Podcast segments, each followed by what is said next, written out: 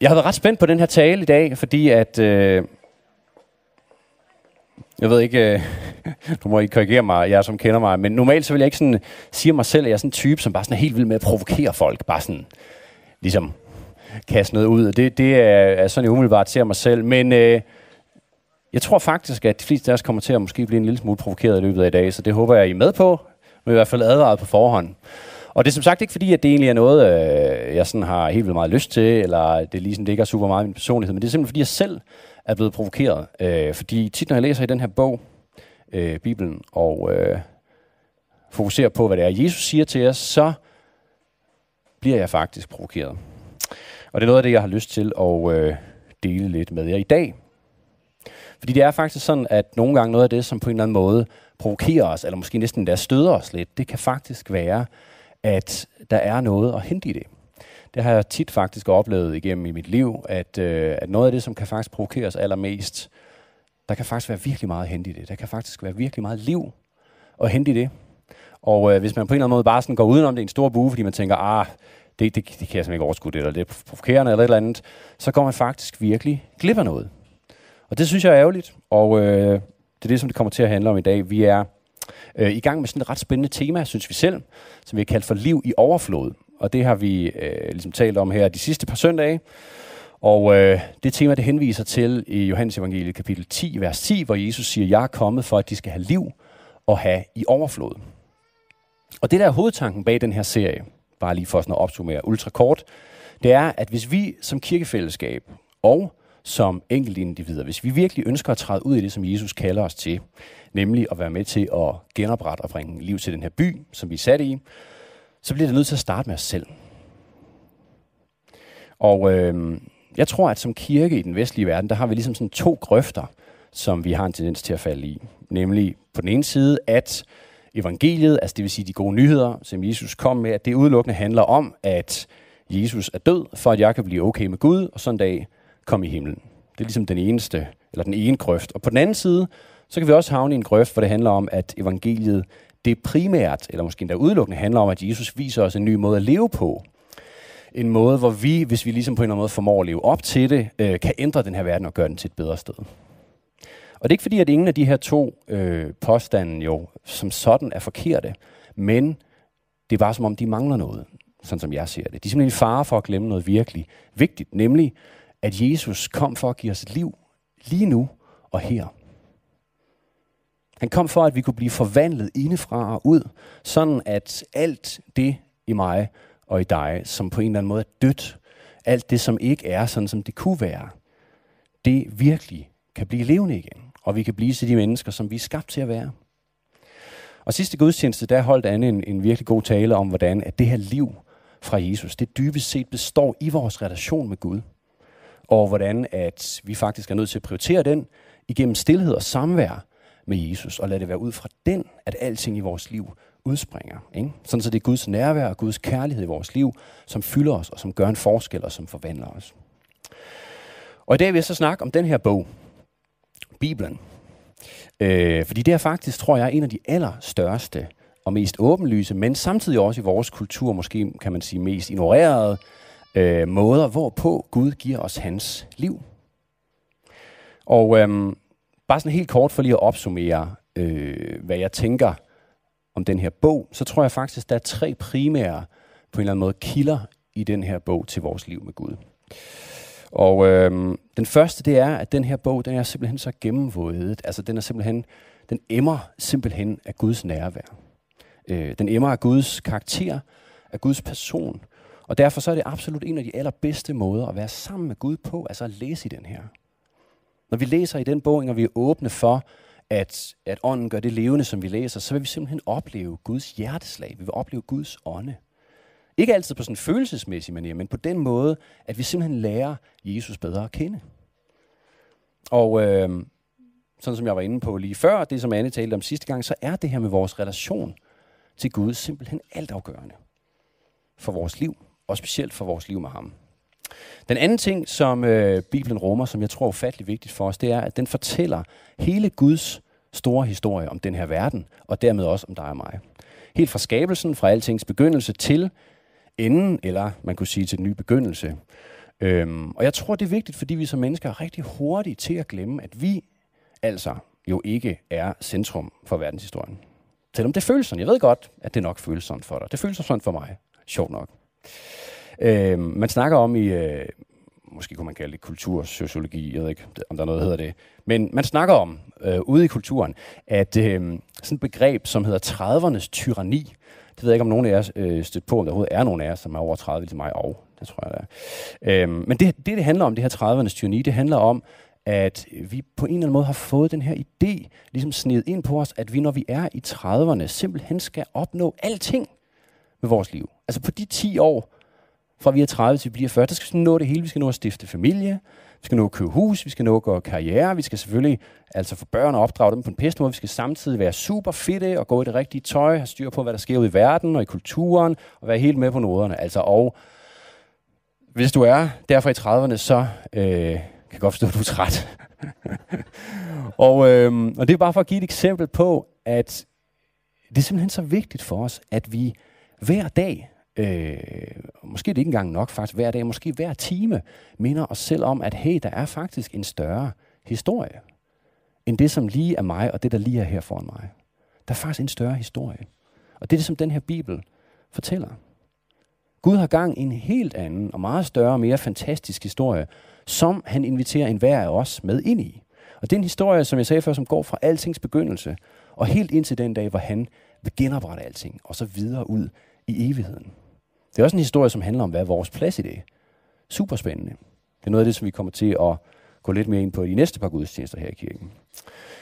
Det var så de to ud af de her tre kilder, jeg sådan lige har valgt at hive frem i dag fra Bibelen. Og jeg tror måske, de fleste her tænker øh, om de her to ting, jeg har nævnt nu, at ja, det lyder da faktisk rigtig fedt. Det er bestemt noget, jeg godt kunne tænke mig på en eller anden måde mere af. Det her med at læse mere i Bibelen, og på en eller anden måde lære Gud bedre at kende. Også det her med at se mig selv som del af en større historie. Det er ikke noget, der sådan rigtig forarver os, eller sådan får os op i noget rødt felt. Men jeg tror, det forholder sig lidt anderledes med den tredje måde, som altså er det, som det skal handle om i dag, primært. Og det handler nemlig om, at øh, Bibelen, som jo er en meget mærkværdig bog, ikke? det er en samling af breve, af historiske tekster, af poesi. Øhm. Men faktisk igennem alt det, så rummer det faktisk en vejledning fra Gud til os om, hvordan vi faktisk er skabt til at leve vores liv. Og ikke bare i de store træk, men faktisk helt ned til de konkrete hverdagsbeslutninger, som vi tager hver dag for vores liv. Ting som for eksempel, hvordan skal jeg varetage min økonomi, så det bliver noget, som bygger mig op og tjener mit liv på en god måde. Eller hvad skal jeg gøre for, at mine relationer lykkes? Hvad skal være den rigtige balance imellem job og karriere og måske familie eller ligesom hviletid? Eller hvordan skal jeg forholde mig til min seksualitet? Så det bliver noget, som er fyldt med liv og glæde, og ikke bliver noget, som bare kører mig ned. Det er altså spørgsmål, som jeg er ret sikker på, på daglig basis berører enhver af os, som er her i dag. Og hvor der udover det faktisk er virkelig potentiale til kriser, eller til, at vi kan komme til at sidde fast i dårlige situationer i vores liv. Vi kan simpelthen komme til at være stok inden for nogle af de her områder.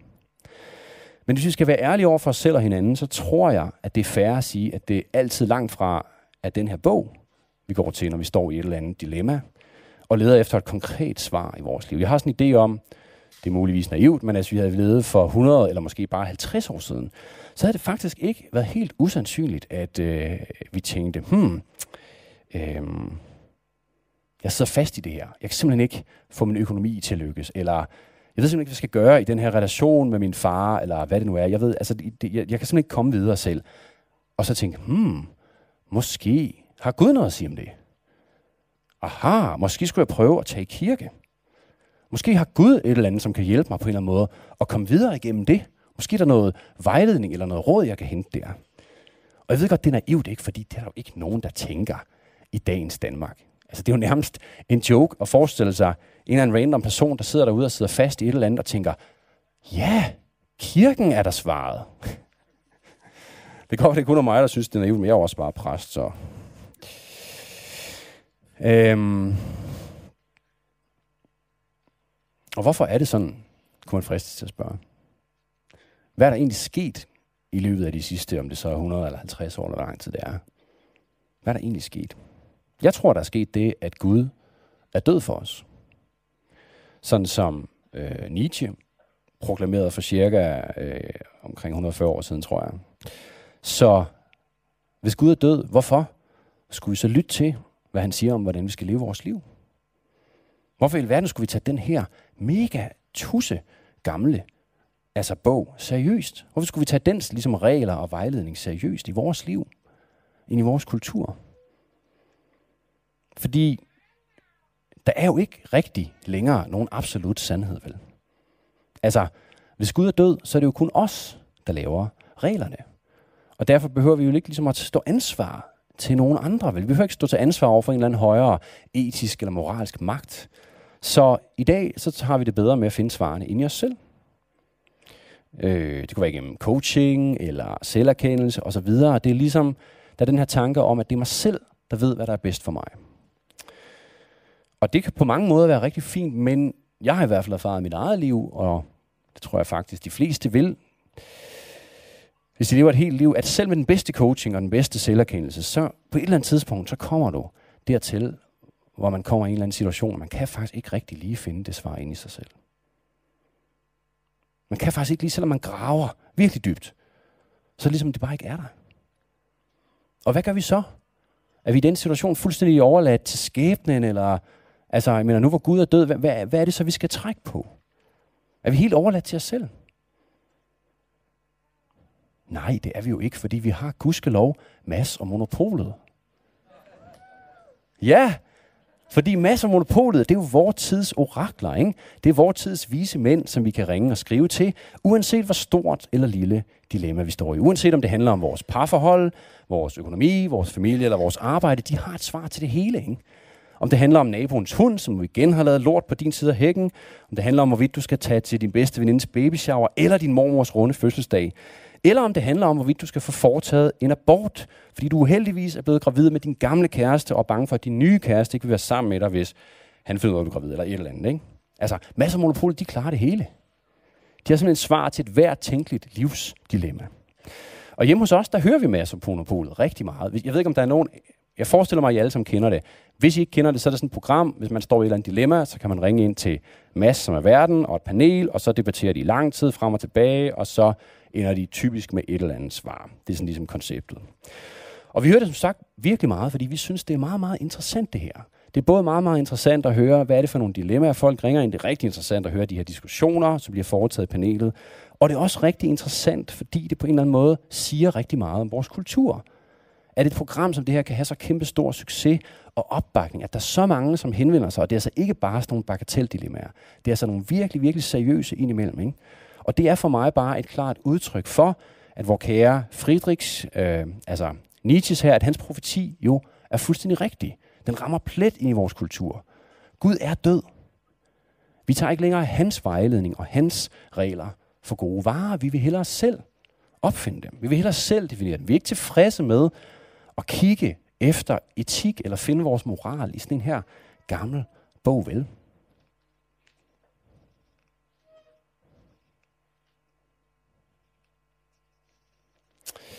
Og øhm, hvis jeg skal være helt ærlig over for jer, og det øh, foretrækker jeg for det meste at være, så, øh, så må jeg da indrømme, at ved I hvad, jeg kan godt se den her tendens i mit eget liv.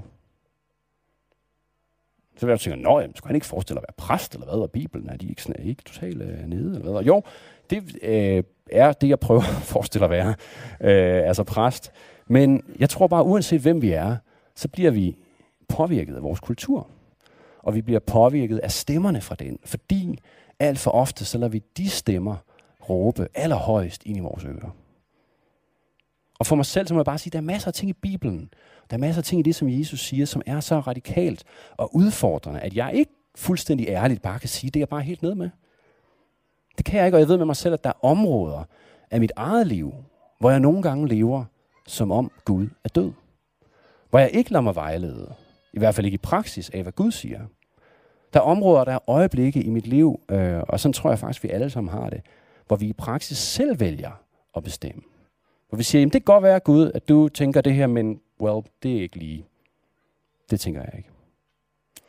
Hen sommer så lavede vi i Aarhus Vinders den test, øh, bare sådan noget øh, teknisk kaløj, hvor vi øh, ligesom havde en mange af vores ledere og frivillige til at svare på en masse spørgsmål. Og øh, den her test, den analyserer så kirkens liv på otte forskellige områder, og øh, det viste sig, at vi klarede, at vi, altså vi klarede egentlig testen okay, men øh, det område, hvor vi scorede helt klart lavest på, det var det område, som bliver kaldt for hengiven spiritualitet, som altså handler om vores egen relation til Gud.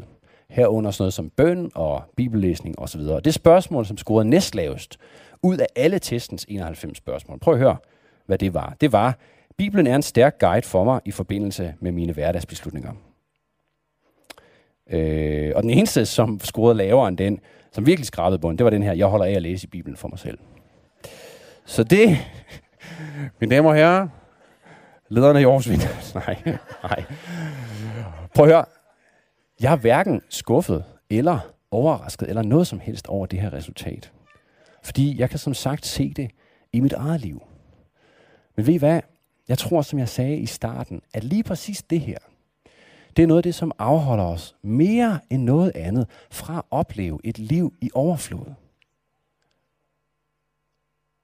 Fordi kan vi virkelig forvente at opleve Guds velsignelse, Guds kraft og Guds liv i alle områder af vores liv, hvis vi egentlig holder ham udenfor? Hvis vi reelt ikke vil lytte til, hvad han har at sige? Hvis vi egentlig opfører os, som om han er død, fordi vi foretrækker os selv at bestemme? Vi skal læse en historie, som Jesus fortæller øh, os, fordi det viser sig, at det her med at erklære Gud for død, øh, det er der virkelig slet ikke noget øh, nyt i. Nietzsche var faktisk overhovedet ikke den første, der gjorde det, selvom det er ham, der er helt klart blevet mest kendt for at sige det. Faktisk kan man i Bibelen læse om, hvordan de allerførste mennesker, Eva og Adam, faktisk gjorde præcis det samme. Det ved jeg ikke, om I har tænkt over. Fristet af slangen, så sagde de til sig selv, må ikke det var bedre, hvis vi selv bestemte? Er det nu virkelig det bedste at gøre, som Gud siger, altså gøre det, som han vejleder os til? Må ikke han bare ud på at kontrollere os? Må ikke han bare ud på at holde os nede? Og så valgte de at lade være med at lytte til det, som Gud siger. Og så spiste de den her frugt på træet, og vi ved alle sammen, hvordan det gik. Ikke? De fik kundskab til godt og ondt, på den hårde måde, kan man sige, fordi de fik kundskab til forskellen på godt og ondt. Nemlig, at alt godt kommer fra Gud, og kommer af at følge Guds vejledning til os i vores liv, og at der faktisk kun kommer død og ødelæggelse, når vi selv prøver at opfinde vores egen sandhed. Upti. Ja, den var lidt hård. Nå, nu skal vi læse en historie om Jesus, eller det vil sige en historie, som Jesus fortalte. Det var det, jeg vil sige. Det er fra Lukas, kapitel 15, og øh, mange af jer har hørt den før. Han sagde, og det er Jesus. En mand havde to sønner. Den yngste sagde til faderen, Far, giv mig den del af formuen, som tilkommer mig så delte han sin ejendom imellem dem. Nogle dage senere samlede den yngste alt sit sammen og rejste til et land langt borte. Der østlede han sin formue bort i et udsvævende liv, og da han havde sat det hele til, kom der en streng hungersnød i landet, og han begyndte at lide nød. Han gik så hen og holdt til hos en af landets borgere, som sendte ham ud på sine marker for at passe svin. Og han ønskede kun at spise sig mæt i de bønder, som svinene åd. Men ingen gav ham noget, så man ret sulten. Der gik han i sig selv og tænkte, hvor mange daglejere hos min far har ikke mad i overflod, og her er jeg ved at sulte ihjel. Daglejere, det er sådan nogle, som man bare tilfældigt, øh, tilfældige mennesker, der kom forbi, som man så hyrede for en dag. Det vil sige, at det var mennesker, man ikke engang kendte. De betød typisk overhovedet ikke noget for den. Så han siger, hvor mange af de her daglejere, som bare helt random kommer ind hos min far, har ikke mad i overflod. Og her er jeg ved at sulte ihjel. Jeg vil bryde op og gå til min far og sige til ham, far, jeg har syndet mod himlen og mod dig. Jeg fortjener ikke længere at kaldes din søn. Lad mig gå som en af dine daglejere. Så brød han op og kom til sin far. Mens han endnu var langt borte, så hans far ham, og han fik medynk med ham og løb hen og faldt ham om halsen og kyssede ham. Sønnen sagde til ham, Far, jeg har syndet mod himlen og mod dig. Jeg fortjener ikke længere at kaldes din søn. Men faren sagde til sine tjenere, Skynd jer at komme med den fineste festdragt og give ham den på, Sæt en ring på hans hånd og giv ham sko på fødderne, og kom med fedekalven, slag den, og lad os spise og feste. For min søn her var død, men er blevet levende igen. Han var fortabt, men er blevet fundet. Og så gav de sig til at feste. Den her historie er, som jeg ser det, intet mindre end en overvældende, præcis karakteristik af menneskeheden og af vores oprør mod Gud. Hovedpersonen er den her søn, som på altså den her ufattelig grove og krænkende façon kræver at få sin del af arven udbetalt. Ikke? Og ved at gøre det, der erklærer han jo faktisk sin far for død. Fordi hvornår er det ellers, man får arven, ikke? Hvorefter han så tager sit fjernt land, og der fortsætter han med at erklære sin far for død. Fordi han bruger arven, og han lever et liv, som ikke kunne være mere fjernt. Altså fra faderens idealer og vejledning. Jeg kan se ham her sønnen fuldstændig klart for mig. Forestil mig, altså, hvordan han sidder øh, et eller andet sted omringet af coke og damer og sprut, eller hvad det nu kunne være. Ikke? Og så lige tage sådan en snap til faren, lige tage en selfie, som han lige kunne sende for, så, så han lige virkelig kunne vise, prøv at se, så død er du for mig. Ikke nok med, at jeg har, jeg har fået min arv på forskud og erklæret dig for død. Jeg er fuldstændig ligeglad med alt, hvad du mener om, hvordan jeg skal leve mit liv. Så død er du for mig. Og den her historie, det er en af Jesus mest elskede lignelser. Og derfor så er der også rigtig mange forskellige tolkninger af dem. Nogle af dem, jeg har læst, faktisk en del af dem, kommer med det standpunkt, at selv øh, om sønnen, eller selvom historien hedder den fortabte søn, så var den her søn jo aldrig rigtig fortabt. I det, at han jo aldrig på en eller anden måde var uden for faderens kærlighed. Altså faren blev ved med at elske ham igennem det alt sammen. Ikke? Og det er jo rigtigt, ja, at faren elsker ham igennem det alt sammen. Men prøv at høre, hvad det er, faren selv siger, i det sønnen kommer hjem. For min søn her var død, men er blevet levende igen. Han var fortabt, men er blevet fundet. Så man kan ikke komme ud af, at for faderen i historien, så var sønnen fortabt. Af den simple grund, at sønnen havde erklæret sin far for død. Levede, som om han var død. Og derigennem faktisk selv var død. Fordi, se, altså Gud er den, fra hvem selve livet udstrømmer. Alt perfekt og godt kommer fra ham, står der i Jakobs brev kapitel 1. Skilt fra ham er vi fuldstændig overladt til os selv og vores egne forsøg på at finde ud af, hvad der skulle være godt, og hvad der skulle kunne give os liv. Men ved I hvad, det kan simpelthen ikke lade sig gøre. Vi kan ikke gøre os levende i vores egen kraft. Kun igennem vores relation til faderen kan vi blive virkelig levende. Og hvis vi ønsker, at hele vores liv og alle områder skal være virkelig levende, som kun Gud kan gøre det levende, så kan vi ikke opføre os, som om han dybest set er død. Hvis vi fx ønsker at opleve Guds liv, Guds kraft, Guds velsignelse i vores økonomi, så er vi nødt til at tage seriøst, hvordan han vejleder os til at forvalte vores penge. Bibelen siger faktisk virkelig meget om penge. Det ved jeg ikke, om du er klar over. Den har en helt klar vejledning til, hvordan vi skal varetage vores økonomi. Og jeg har prøvet at opsummere den bare lige sådan helt i lidt sådan grove trække fem punkter her. Ikke? Det er dybest set sådan her. Et, vi giver som det allerførste ud af det, vi selv har fået til Guds rige og til kirken. To, vi lægger til side, eller sparer nogle penge op, sådan så, at hvis der kommer en eventuel nødsituation, så er vi forberedt på det. Tre, så kan vi så bruge resten, som det passer os, til vores hverdagsbehov og forbrug. 4. vi lader være med at forbruge over evne, og vi lader være med at sætte os selv i gæld. 5. vi lader være med at snyde andre, for, øh, ja, for at vi selv skal opnå økonomisk vinding. Det er meget, meget simpelt. Det lyder næsten sådan, altså man tænker, hvor svært kan det være, men det kan så faktisk være ret svært, øh, kan jeg sige for mig selv. Men ved I hvad? Det giver bare rigtig meget mening. Hvis du kæmper med en dårlig økonomi, så har jeg lyst til at sige til dig, hey, hvorfor ikke prøve det her af? Hvorfor ikke prøve det her af i 6 måneder, og så se, hvad der sker? Og historien om den fortabte søn er det allerbedste eksempel på det her. Det er helt tydeligt for os hele vejen igennem historien, at faren har ikke andet for øje end at velsigne hans søn. Han ønsker bare at overøse ham med alt godt, og selv da han på den her virkelig altså flabede og krænkende måde kræver at få hans arv, så giver han ham den. Fuldstændig kvitt og frit. Faderen ønsker ham alt det bedste for hans liv. Han har givet ham alle forudsætninger for et godt liv. Han har opdraget, han har, han har lært ham alt, hvad han ved om livet. Men hvad skal han gøre, når sønnen bare ikke vil? Altså, sønnen vil bare ikke lade sig vejlede, vel? Sønnen vil bare bestemme selv. Og som en konsekvens af det, så kører han sit liv helt i sink. Det er jo derfor, han er fortabt, ikke? Fordi faderen han vil ikke bare tvinge ham til at leve hans liv på en bestemt måde. Fordi hvad skal hun få ud af det? Han vil ikke få andet ud af det, end at han vil få en sur og tvær og utaknemmelig søn, som hele resten af sit liv, tror jeg, vil føle sig undertrykt. Og som aldrig vil forstå, at alt det, som faren har lært ham, alt det, som han har vejledt ham til, det har ikke været for at kontrollere ham. Det har ikke været for at bestemme over ham, men kun for at give ham de allerbedste forudsætninger for at leve et godt liv. Og jeg ved godt, at noget af det her er virkelig provokerende. Jeg bliver selv provokeret.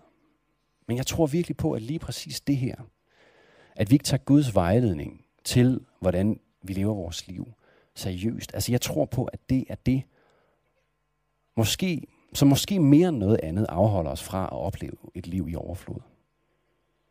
Fra at opleve det liv, som Jesus har til os. Jeg vil godt tænke mig lige at uddybe det, fordi det er vigtigt for mig at sige, at Gud er jo ikke ligesom sådan en gammeldags skolelærer. Jeg tror, vi alle sammen kender typen, ikke? som sådan uddeler præmier lidt efter, hvor godt man har klaret opgaven. Ikke? Hvis man har klaret opgaven sådan okay, så får man sådan et rettetegn. I har prøvet det, eller i hvert fald nogen af jer, øhm, som har skrevet opgaver på papir, ligesom gamle mig. Hvis vi så havde klaret den virkelig flot opgaven, ikke? sådan rigtig godt, så fik vi øh, sådan en klistermærke stjerne.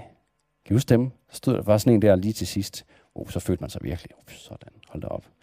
Hvis vi så virkelig, altså, havde shined, hvis vi virkelig havde leveret noget fuldstændig ekstraordinært, ikke? så fik vi måske et æble af læreren, eller måske fik lov til at vælge en karamel fra hendes skuffe. Og ved I hvad? Sådan er Gud bare overhovedet ikke. Gud er overhovedet ikke ligesom sådan en der sadistisk lærer, som på en eller anden måde belønner en efter de regler, han selv har sat op. Men, men det kan vi godt tænke, ikke? Sådan kan vi tit godt men prøv at det er slet ikke sådan, det er.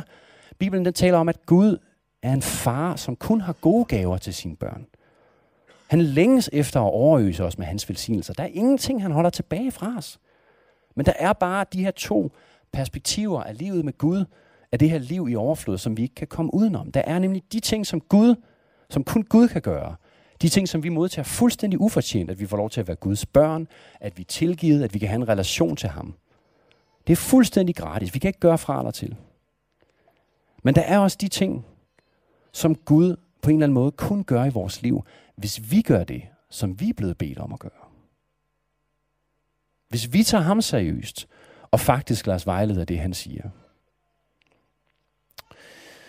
Øh, nogle af jer ved, at øh, jeg har, øh, efter vi flyttede til Jylland her, så tænkte jeg, at jeg bliver nødt til at få et kørekort. Det har jeg ikke haft, fordi jeg var sådan en rigtig københavnersnude. Nu sagt det på forhånd. Så jeg øh, tog et kørekort her i januar, og jeg er faktisk blevet rigtig glad for at køre bil. Det må jeg sige, det er virkelig sjovt.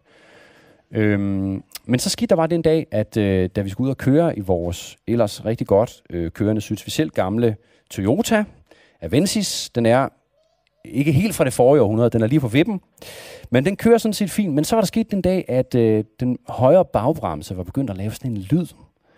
I ved, når man bremsede, ikke?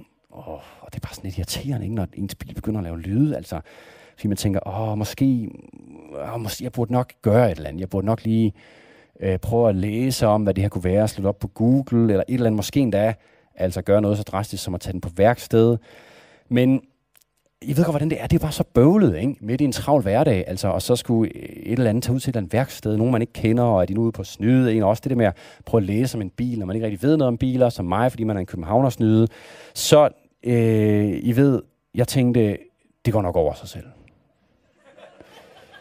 øhm, og så gik der noget tid, og så hver gang vi kørte i bilen, så var det ligesom om, det blev ikke helt bedre med den lyd, det blev faktisk lidt værre. Og det var ret irriterende, og jeg tænkte, åh, ja, det er nok ikke helt godt, måske går det ikke helt over sig selv, men jeg alligevel, fik alligevel ikke lige gjort det der ved det, og øhm, så sker der det for mig, og det er nok for mig. Men når jeg så ikke lige kører i bilen, så er det som om, jeg bare glemmer det. Fordi, og så når jeg kører igen, så hører jeg den der lyder sådan, og ja, okay, men så snart jeg stod i bilen, så ligesom, nå, nå, nu så har jeg glemt det, ikke? Så ugerne tog ligesom hinanden, og øhm, efter lang tid, nogle måneder eller et eller andet. Så kom jeg ud øh, en dag og skulle til et eller andet vigtigt møde, øh, forestiller jeg mig, at jeg skulle. Og så var den der pedal bare fuldstændig slap. Altså jeg satte bare foden på den, så var det ligesom at trappe et stykke papir. Så tænkte jeg, det er nok ikke helt vildt godt. Jeg, prøv, jeg tænkte, jeg starter lige, for det kunne godt være, at den kunne bremse alligevel. Det kunne så ikke rigtigt, øh, fandt jeg ud af. Øh, og ved I hvad, det er jo bare, altså jeg mener, det er jo bare så irriterende, ikke? Altså, mener, hvordan, hvorfor sker sådan noget ud af det blå? Ikke? Den, eh, lige dagen før, der bremsede den fint. Den sagde godt nok den der lyd og sådan noget, men den virkede jo fint. Altså, den bremsede. Og så pludselig, hvor jeg kommer ned der, ikke? så vil den slet ikke bremse længere. Det er da bare for irriterende. Men hvorfor? Jeg tænkte, hvorfor skal det lige ske i dag? Altså Gud, jeg tænkte næsten, Gud, hvordan kan du gøre det her mod mig? Lige i dag. Så kan man komme til at tænke, ikke? Og Måske kan I godt, jeg ved ikke, om I kan regne ud, hvor jeg vil hen med det her, udover at selvfølgelig bare udstille mig selv og min dumhed. Se, altså Gud, prøv at, Gud har givet os en vejledning til vores liv. Den er lige her sort på hvidt. Men i stedet for læsning, i stedet for at tage den seriøst, så tænker vi ligesom jeg gjorde med bilen, ah, det går nok over sig selv, når vi opdager sådan der mislyd i vores liv, ikke? Den der lyd er noget, der sådan skuer. Præcis ligesom på en bil, så er vi faktisk udstyret med røde lamper. Det ved jeg ikke, om I er klar over. De begynder endda at klinge, altså blinke, hvis vi lader det køre langt nok, ligesom med olielampen. Den har jeg også haft til at blinke nogle gange i min bil. Prøv, sådan er vi udstyret. Og vi er alligevel ligeglade. Vi tænker, ah, det er nok ikke så vigtigt, de der stresssymptomer, eller hvad det nu kan være, ikke? Men også, jeg tror også, vi tænker, ej prøv at høre, altså, det er jo min bil, ikke? Det, der, det må da være mig, der ved, hvad der er det bedste for min bil, ikke? Skal, altså, skal en eller anden komme og sige til mig, at der både skal være olie og vand på den? Altså, det er alligevel, det, altså, det er bare ikke, sådan typer jeg ikke. Det er bare lidt for sort-hvidt til mig. Det, det er så simpelthen for firkantet. Der jeg, sådan, jeg er lidt mere, øh, som person, sådan lidt mere open-minded end lige det, ikke? Og det er man fuldstændig velkommen til at være. Problemet er bare, at før eller siden, så brænder ens bil sammen. Eller ens liv. Eller man kommer ned en dag, og så opdager man, at bremserne er stået helt af. Ligesom det var sket for mig. Ikke? Efter jeg ærede mig lidt over det med bremserne, der også over de 8.000, det kom til kost for at få dem lavet, så gik det op for mig, at jeg burde måske egentlig mest af alt faktisk være glad for, at det ikke var sket en på motorvejen øh, med pigerne bag i. Og det holder vi lige mellem os. Det siger jeg ikke til min mor. Det er vel. Så er det. Vi hvad, der er simpelthen noget om det her med, at sandheden om vores liv, om hvad der er godt eller dårligt, sundt eller usundt, det er altså ikke noget, vi bare selv kan opfinde efter for godt befindende. Jeg ved godt, det vil vi ønske, vi kunne. Det fortæller vores kultur også langt hen ad vejen. Men det kan vi simpelthen ikke. Her den anden dag, så hørte jeg en klog mand sige, Truth is not up for grabs. Det er sådan lidt mere slang. Up for grabs. Og nu øh, kan det være, I tænker, nu har vi gået lidt lang tid rundt om den varme grød. Lidt ligesom rotterne om risengrøden. Øh, men nu skal vi faktisk tage fat i the hot potato, når det kommer til at tage vejledning fra Bibelen seriøst, nemlig sex. Her i sommer, så skete der nemlig noget mærkeligt i et af Mads og Monopol, eller de her programmer med Mads og Monopol. Ikke? Og der var en kvinde, som ringede ind med det her dilemma, at hun igennem lang tid havde haft en fast kæreste, som hun egentlig havde været glad for, men så hun pludselig øh, fra den ene dag til den anden mødte en anden og blev stormende forelsket, og ligesom indledte et forhold til ham. Ham den nye her var altså virkelig hendes drømmemand. Øh, og øh, så skete der så bare det, efter hun havde været sammen med ham en måneds tid, at hun opdagede, at hun var gravid med sin gamle kæreste. Så hvad skulle hun gøre nu? Fordi hvis hun fortalte det, så var hun jo bange for, øh, og det kan jeg sådan set godt forestille mig, altså så var hun bange for, at hendes nye kæreste ville droppe hende, men kunne hun også godt tillade sig at få en abort, uden overhovedet at fortælle det til sin gamle kæreste. Øh, det er jo, jeg mener virkelig, det her det er et, et seriøst dilemma. Ikke? Og diskussionen den gik frem og tilbage i lang tid i panelet. Men hen imod slutningen, hvor de var ved på en eller anden måde at nærme sig sådan en konklusion, så skete der bare noget mærkeligt, nemlig at en af de ældre paneldeltagere, jeg kan ikke huske, hvad det var, øh, han hed, han på en eller anden måde stoppede, lige pludselig midt i en sætning. Så var der sådan lige nogle sekunders stillhed. Øh, og så var det som om, han på en eller anden måde sådan trådte lidt ud af rollen. Jeg ved ikke, om I kender, når man ser de der film, og så lige pludselig så vender en af skuespillerne sig direkte mod kameraet og ser på en og siger et eller andet sådan, til os seere. Så er det som om, de træder lidt ud af rollen. Ikke? Det var lidt som om, det var det, der skete her. Pludselig stoppede han op, og så sagde han noget i den her stil. Altså, nu synes jeg, at det er vigtigt lige at påpege, at selvom vi sidder her og diskuterer frem og tilbage, så er det jo sidste ende op øh, til hende her, kvinden selv, at tage ansvar for, om hun får en abort eller ej. Det er jo ikke noget, vi kan tage ansvar for. Og det her, det slog mig. Fordi her sidder fem voksne mennesker og leger Gud og laver underholdning i bedste lyttetid og ved at sidde og diskutere frem og tilbage om noget, som reelt handler om liv og død. Og det var som om, det var det, den her ældre mand blev fanget i, og han var nødt til pludselig at lægge afstand til det. Fordi han var dybest set overhovedet ikke klar til at tage ansvar for det, han reelt vejledte et andet menneske til. Og ved I hvad, når man hører meget masser monopolet, sådan som vi har gjort i perioder, så opdager man, at langt over halvdelen, jeg ved ikke, Jeg har ikke gjort statistik på det, men langt over halvdelen af alle de seriøse og de svære dilemmaer, de bunder i sex. Det gør de simpelthen. Og det er samtidig de dilemmaer, som er de langt alvorligste, ligesom det, jeg lige har nævnt. Og det kan godt være, at jeg er ved at komme en lille smule op og køre her. Og ved I hvad, det er, fordi jeg er simpelthen ikke okay med den historie, som bliver fortalt om sex i vores kultur. Jeg er ikke okay om den historie. Der bliver fortalt en historie, mener jeg, om at sex det er noget, som bare sådan kan strøs ud over vores liv. Efter for godt befindende. At det, at det overhovedet ikke har nogen konsekvenser for vores liv. Det har ikke nogen konsekvenser for os selv. Det har ikke nogen konsekvenser for andre. Og ved I hvad, det er simpelthen ikke rigtigt. Jeg har ikke været præst i særlig mange år. 3-4 år faktisk kun. Men bare i den tid, der har jeg snakket med så mange mennesker, hvor sex det har virkelig haft fatale konsekvenser for deres liv. Og det er derfor, jeg siger det her. Det er ikke for at prøve at være sur eller vred eller et eller andet. Jeg har snakket med mennesker, hvor sex på en usund måde har ødelagt deres selvværd. Hvor det har ødelagt deres ægteskab. Og endda tilfælde, hvor det har ødelagt hele deres liv. Og hvis ikke du tror på mig, så kom hen til mig bagefter, så vil jeg gerne øh, uddybe en lille smule mere. Og vi vil sikkert godt være, at vi i vores kultur tænker, ah, Bibelen, er den ikke sådan lidt gammeldags og dømmende og sådan lidt sort-hvid om lige det der med sex? Altså, personligt så har jeg det bedst med at være lidt mere open-minded, ikke?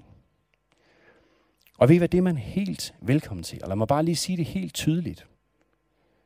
Uanset hvordan dit liv ser ud lige nu, og uanset hvad du mener om Bibelens syn på penge eller sex eller noget som helst andet, så er du så velkommen til at være med her i kirken. Du, du er velkommen til at være fuldstændig lodret uenig med mig i det, jeg siger her. Og så alligevel være en fuldstændig øh, fast del af det her fællesskab på lige fod med alle andre. Det er meget, meget vigtigt for mig at sige det her. Fordi det er ikke vores opførsel, som giver os adgang til Gud vel. Det er ikke vores opførsel, som gør, at Gud elsker os mere eller mindre. Han er ikke som den her sadistiske skolelærer, vel? Og derfor er det heller ikke vores opførsel, som giver os adgang til at være en del af det her fællesskab. Overhovedet ikke. Ligesom sønnen i historien, så er vi så elsket hele vejen igennem. Men netop fordi faren elsker ham så utrolig meget, så ønsker han også det bedste for ham. Og derfor så ønsker han at vejlede ham i hans liv. Præcis sådan, som han ønsker at vejlede os. Sådan at vi må få lov til at opleve alt det fantastiske, som han ønsker for os.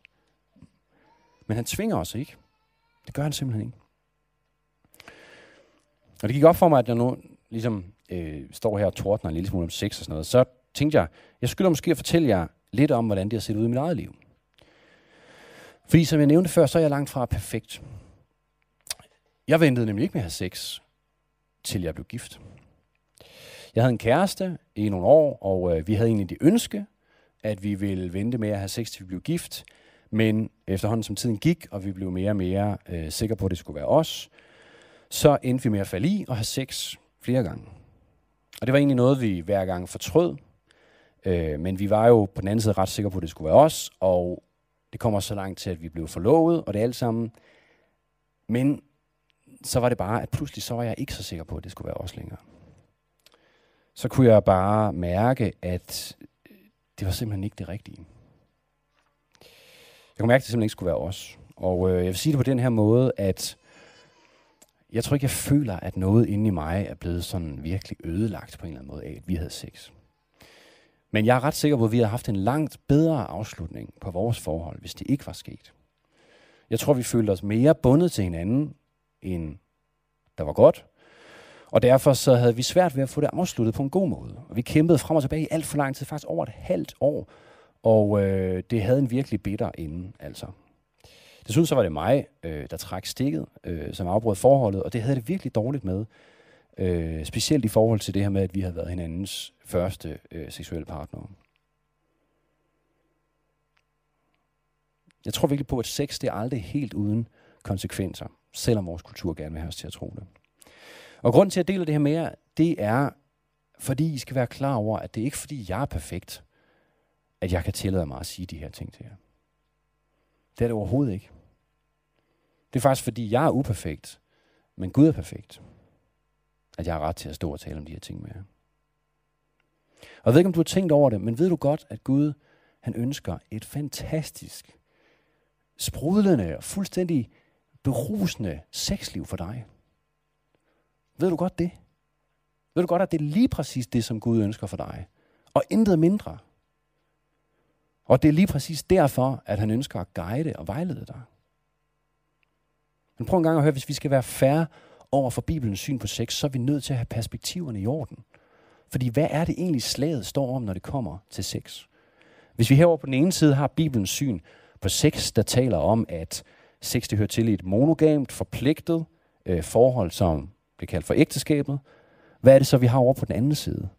Er det et par, som egentlig har et ønske om at vente til de bliver gift, men de kommer til at falde i, og så bliver de gift efter noget tid, og så går det nok ligesom alt sammen. Er det, er det de to scenarier, som slaget virkelig står imellem? Det er det faktisk ikke. Slaget det står imellem herover Bibelen som vejleder om sex på den ene side, og alle de scenarier, som jeg fortalte om før. Herover der er ægteskaber og familier, som går i stykker. Det er børn, som vokser op uden deres mor, måske også uden deres far. Det er mennesker, som fuldstændig får ødelagt deres selvværd og deres værdighed. Det er sexindustrien, som vi hørte om før. Det er aborter i millionvis. Ved I hvad, jeg var inde og tjekke, det er ikke noget, jeg normalt øh, gør, eller sådan går super meget op i, men indtil i dag, i år, der har, øhm, der har tallet for aborter, bare for i år, passeret de 31 millioner på verdensplan. Det er de her to ting, slaget det står om. Men de gode nyheder, det er, at uanset hvor meget vi fucker det hele op, øh, so to speak, så vender Gud os ikke ryggen. Det gør han ikke. Og ikke nok med det, han er ikke bare på en, han bliver ikke på en måde bare okay med os og hvem vi er. Nej, han genopretter det, som er blevet ødelagt. Uanset hvor meget vi har ødelagt det for os selv eller for andre, så er der genoprettelse hos ham. Der er altid nyt håb. Der er en ny begyndelse hos ham. Det er det, som historien om den fortabte søn fortæller os. Ikke? I virkeligheden så er den bagvendt, fordi hvis der var nogen, der havde ret til at erklære den anden for død, så var det jo faren. Altså, det var faren, som havde ret til at erklære hans søn for død, til at afskrive ham. Til fuldstændig at vende ham ryggen. Ikke? Det havde faktisk ikke bare været det almindelige, det, havde, det var faktisk nærmest hans, hans pligt i forhold til den kultur, de levede i på den tid, da Jesus fortalte den her historie. Det har faktisk været det helt almindelige at gøre. Men ved det er ikke det, som faren gør. Tværtimod så venter han længselsfuldt på ham. Ikke? Han spejder efter ham. Da han endelig ser ham i det fjerne, så løfter han op i gevanderne, og han spænder ham i møde. Stik imod al ære og kulturel skik, fordi han elsker ham så ufattelig højt, og ikke ønsker andet end det aller, aller, aller, aller bedste for ham. Sådan er vores far. Jeg må bare sige for mig selv, at jeg bliver så ked af det, når jeg nogle gange opdager, at jeg egentlig ikke har tillid til ham. Når jeg opdager, at jeg faktisk går og tror, at det han vejleder mig til ikke skulle være det bedste. Og ultimativt så ser vi, når vi kigger på korset, når vi ser ind i Jesu øjne, som han hænger på korset, blødende og døende, så falder al vores mistillid til jorden. Så er det simpelthen umuligt at blive ved med at tro på, at den mand, der hænger der, dybest set bare ude på at kontrollere os. Eller ikke vil os det bedste. Og derfor så tror jeg personligt på vejen i tillid, altså vejen ind i tillid til Gud, og i tillid til, at det, som han vejleder os til med det liv, faktisk er det bedste. Det er simpelthen igen og igen at komme til korset. Komme til Jesus og lad os overvælde af hans kærlighed, af hans storhed, af hans ufattelig store skønhed. Man kommer ikke særlig langt med bare at anstrenge sig. Men hvis Jesus han bliver virkelig, hvis han bliver stor for os, så forvandler hans skønhed alting. Og det er det, som vi faktisk skal være sammen